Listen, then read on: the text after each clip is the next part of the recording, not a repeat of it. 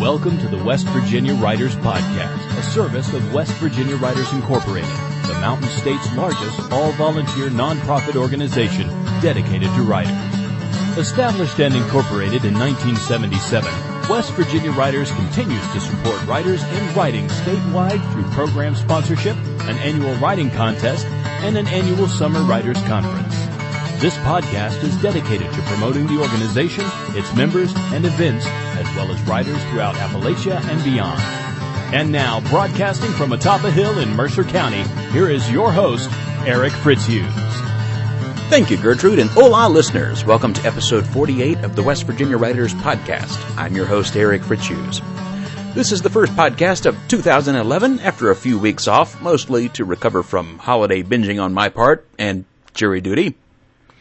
West Virginia Writers, though, has some big things in the coming weeks for this podcast, especially, including our first conference cast of the year. We're going to provide details on the upcoming summer conference, June 10th, 11th, and 12th at Cedar Lakes Conference Center in Ripley, West Virginia. We'll also provide the date when we will be open for registration for that conference, not just for West Virginia Writers side of things, but also Cedar Lakes side of things, as far as room reservations and meal plans go. Now, just like last year, that date of revelation and date of registration is going to be sooner rather than later, thanks primarily to the efforts of our president and conference organizer, Kat Pleska. Also, we're just about to the midway point of our annual writing competition, which is open for submissions through March the 15th. If you get them in after March 15th, we will still accept them through the end of March, but with a $2 late fee per entry. So if you'd like to get your entries into us on the cheaper side of things, you need to have them postmarked by March 15th. You can find entry forms for the Adult and New Mountain Voices Student Contest at our website, wvwriters.org. For today's podcast, I'm playing four recorded live readings that I've actually had on hand for several months now.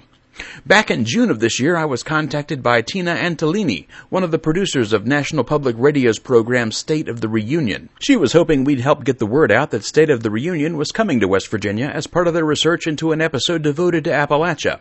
That episode is now aired and features a look at some of the ongoing concerns with mountaintop removal and how it affects communities. It also features a look at my own neck of the state, Mercer County, with a focus on the Riff Raff Arts Collective in downtown Princeton. One of the regular features of State of the Reunion, though, is its Dear City Letters section, where average people read letters they've written to their own city. West Virginia writers help publicize their search for Dear City letters, and we also invited our listeners to phone in to the podcast hotline with their own to share. Today's show features the ones we collected. Now, three of the four readers are actually former guests of the show and or hosts of this very podcast, in the case of myself. The first person is Joey Madia. He's the resident playwright and artistic director of New Mystics Theater Company in Fairmont. He is also the author of Jester Night, which was a book we featured an excerpt of as a recorded live reading in episode 14. Our second reader is Sal Buttaci from Princeton. He is the author of a number of books of poetry, including A Dusting of Starfall. His most recent books include A Family of Sicilians and Flashing My Shorts, which is a collection of his flash fiction. We featured Sal in a poetry recorded live reading on bonus show number 7. Our third reader is new to the program, but a longtime member of West Virginia Writers. Her name is Christine Atwell. She's a writer and author of the book Natural Remedies for Menstrual Cramps, and she lives in Alderson. I had intended to contribute a letter of my own to the podcast, but since Sal Buttaci and I both live in Princeton, I decided to give him the honors in that regard, so I'll include one about my previous place of residence, Lewisburg, West Virginia. We now turn things over to Joey Madia for his Dear City letter.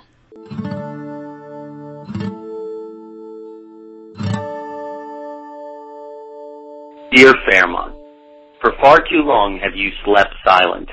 Like the locomotives that once ran the rails along your river, the world changed. With coal no longer king, you lost your steam.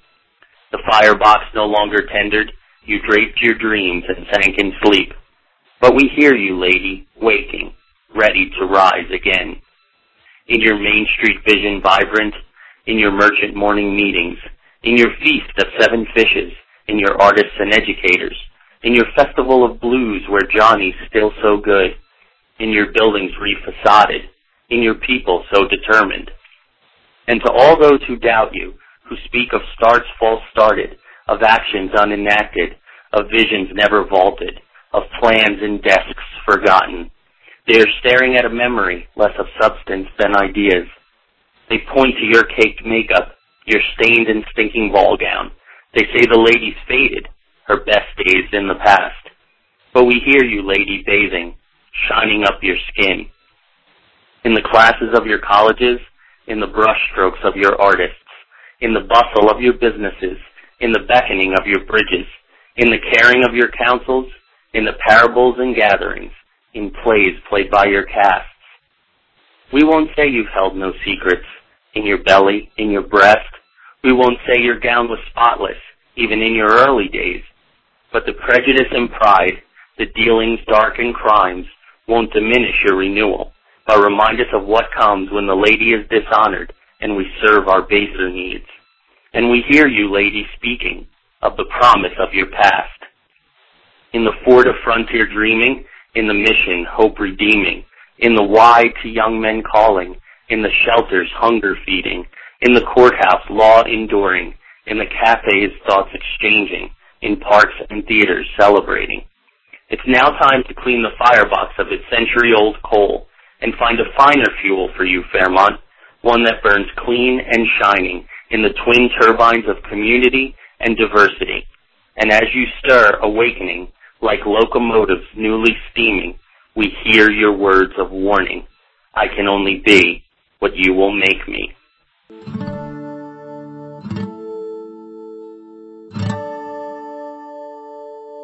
Dear Princeton, thanks for making life almost heaven for me and my wife Sharon. Three years ago, after my retirement from teaching, we decided to move from our home in Lodi, New Jersey. Sharon could hardly believe I would leave my roots and head south for the mountains of West Virginia. Born and raised in war, the southernmost city of West Virginia, Sharon was convinced we'd be stuck in Lodi for the rest of our lives. I told her the story of my first visit to West Virginia when I was only 15 years old. My late brother Al had just married a girl from Crab Orchard, and they took me along to meet her family. It was love at first sight. West Virginia was so beautiful that I turned to my brother and predicted someday I'm going to live here. Of course, he smiled, having no faith at all in my prophetic words. It took me 50 years, but that dream came true. Princeton, you were not the first city we considered. Martinsburg and Morgantown were high on the list, but when we visited both of them, something was missing for us. They were lovely cities, make no mistake about that, but they were not my city, the place I could imagine myself finding inner peace. I knew I wanted more than anything else in the world. I was familiar with your name. I, read poetry at the Princeton University bookstore in Princeton, New Jersey. A good friend of mine lives in Princeton, Missouri. All three Princetons were county seats in a county named Mercer. So, finding Princeton on the map, we drove there and something clicked. This is it, I told Sharon. This is where I want to hang my hat and my heart. Sometimes love is unexplainable we feel something inside, an affirmation perhaps that this is real, and we head towards the light. Princeton, you are that light for us. You are that city we want to fall asleep in at night and wake up in each new dawn. It is your streets we delight in walking, your residents we greet and with whom we share joys and sorrows. We are so happy to have at last found a home in a city like you Princeton, may God bless your first 100 years with many more centuries to come. Salvatore Buttaci, proud resident of Princeton, West Virginia.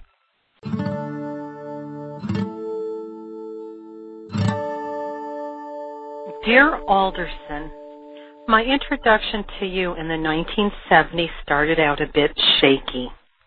A man pointing a rifle at my family walked up to our powder blue Rambler and asked what we were doing at Alderson Prison Camp. Just doing some sightseeing, my dad replied. He wasn't afraid of getting shot. because he knew armed guards patrolled the prison and thought none of them would hurt tourists who stayed in their vehicle. You'll have to leave now, the man said, still pointing his rifle at our family.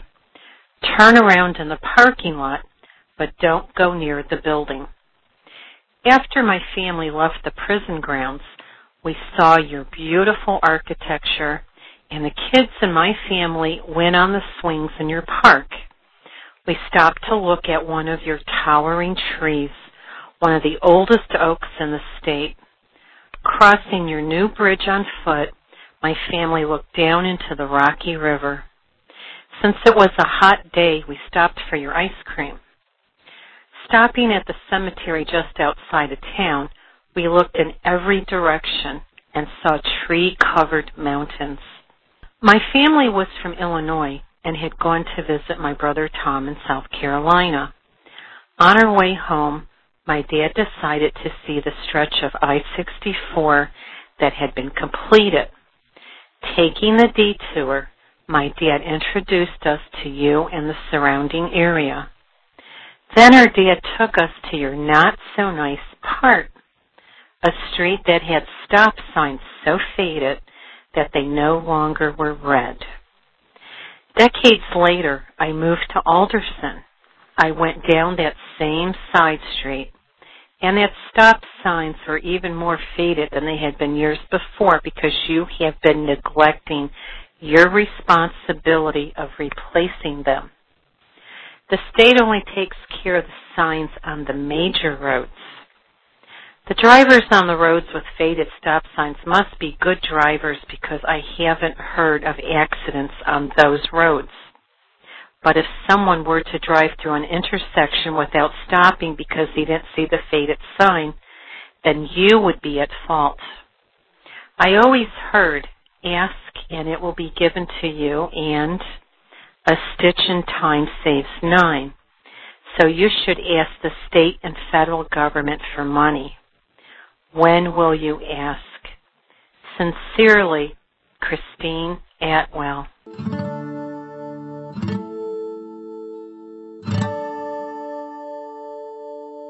Dear Lewisburg, long time no see.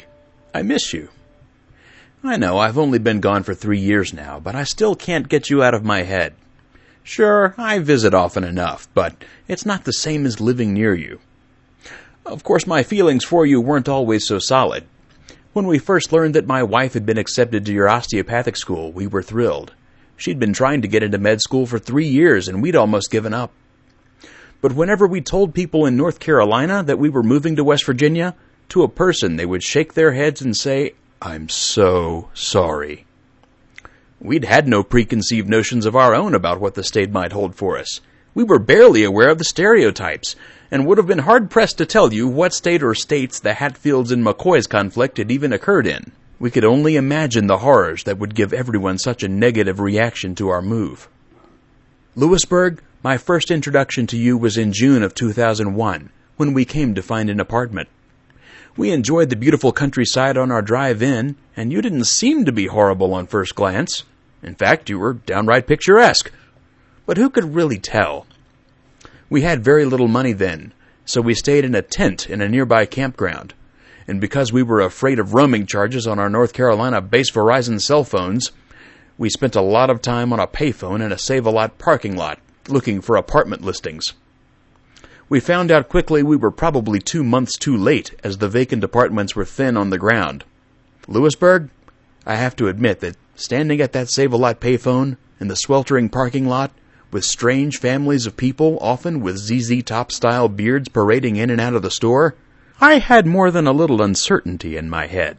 I couldn't see your charm yet, nor that of the state of West Virginia itself, and was beginning to suspect this whole moving to the mountain state idea might be a fool's errand. We did eventually find an apartment located down twisty, windy one lane T-Berry Road in a small group of apartments stuck on the side of what turned out to be a very peaceful, hilly cow pasture. In fact, folks can even see a picture of our view from the backyard on West Virginia Writers' Officers and Staff page. My employment in a local public library might not have been what I envisioned for myself, but it did give me the chance to meet many of your citizens and see the kind of amazing characters that this state has produced, both good and bad, but mostly good. In Lewisburg, we quickly began to see not only your charm, but the charm of West Virginia. My wife's class in school was the last one to be able to experience the magic of Klingman's Market, a downtown Lewisburg institution where Miss Gwen Klingman was up at the crack of dawn each day, making home-style breakfasts and lunches, keeping the students and citizens well fed on the cheap. A whole library of poetry could be written about Miss Gwen. Lewisburg, we also found that you were a magnet for artistic and creative expression be it the fine arts found in your many galleries or the performing arts found in the dramas and comedies of the Greenbrier Valley Theater, dance and cinema at the Lewis Theater, and concerts and events at Carnegie Hall. And this shy fellow even found the courage to join in and participate once in a while, from acting in plays to writing workshops by local authors such as Belinda Anderson, which led directly to my involvement with West Virginia writers. Eventually, I even began writing plays that were performed in the area myself. In Lewisburg, as amazing as you were at our arrival, you continued to grow and become even more awesome during our seven years in your care. In large part, this is due to your historic nature, being so embraced and showcased by your citizenry. You're one of the oldest towns in the state, as well as the site of a Civil War battle. But while you've cherished your history, you've also remained fluid enough to accept occasional change. It's a delicate balance, but one you've achieved and nurtured for decades. I'm not the only one who notices. Why else would you be featured as the current top voted pick for coolest small town in America by budgettravel.com? When we first came to West Virginia, it was with no intention of making this a long-term home. Our plan was to get through med school and get out. But within months of our arrival, we found ourselves not only loving the town in which we lived, but falling in love with the overall state as well. Besides, my wife went to school because of the medical needs of rural communities like the one she grew up in in Alaska. You don't get much more rural than West Virginia. Lewisburg, we miss you dearly and have taken a little part of you away with us, hoping to spread it wherever we go. And that wraps things up for our Dear City Letters podcast. We'll have more opportunities for our listeners to phone in with their stories and poems down the line. In the meantime, check out State of the Reunion's Appalachian Show, which we have linked at our podcast website, podcast.wvwriters.org. We'll also have links to the cities and the authors featured in this podcast. By the way, while you're up at our website, please take the listener survey that we have displayed in the right hand sidebar. It'll help us get to know our listenership better. Our opening voiceover was provided by Marcus Vowell. Our show's theme music is used with permission by its composer Pops Walker, whose albums can be found at cdbaby.com.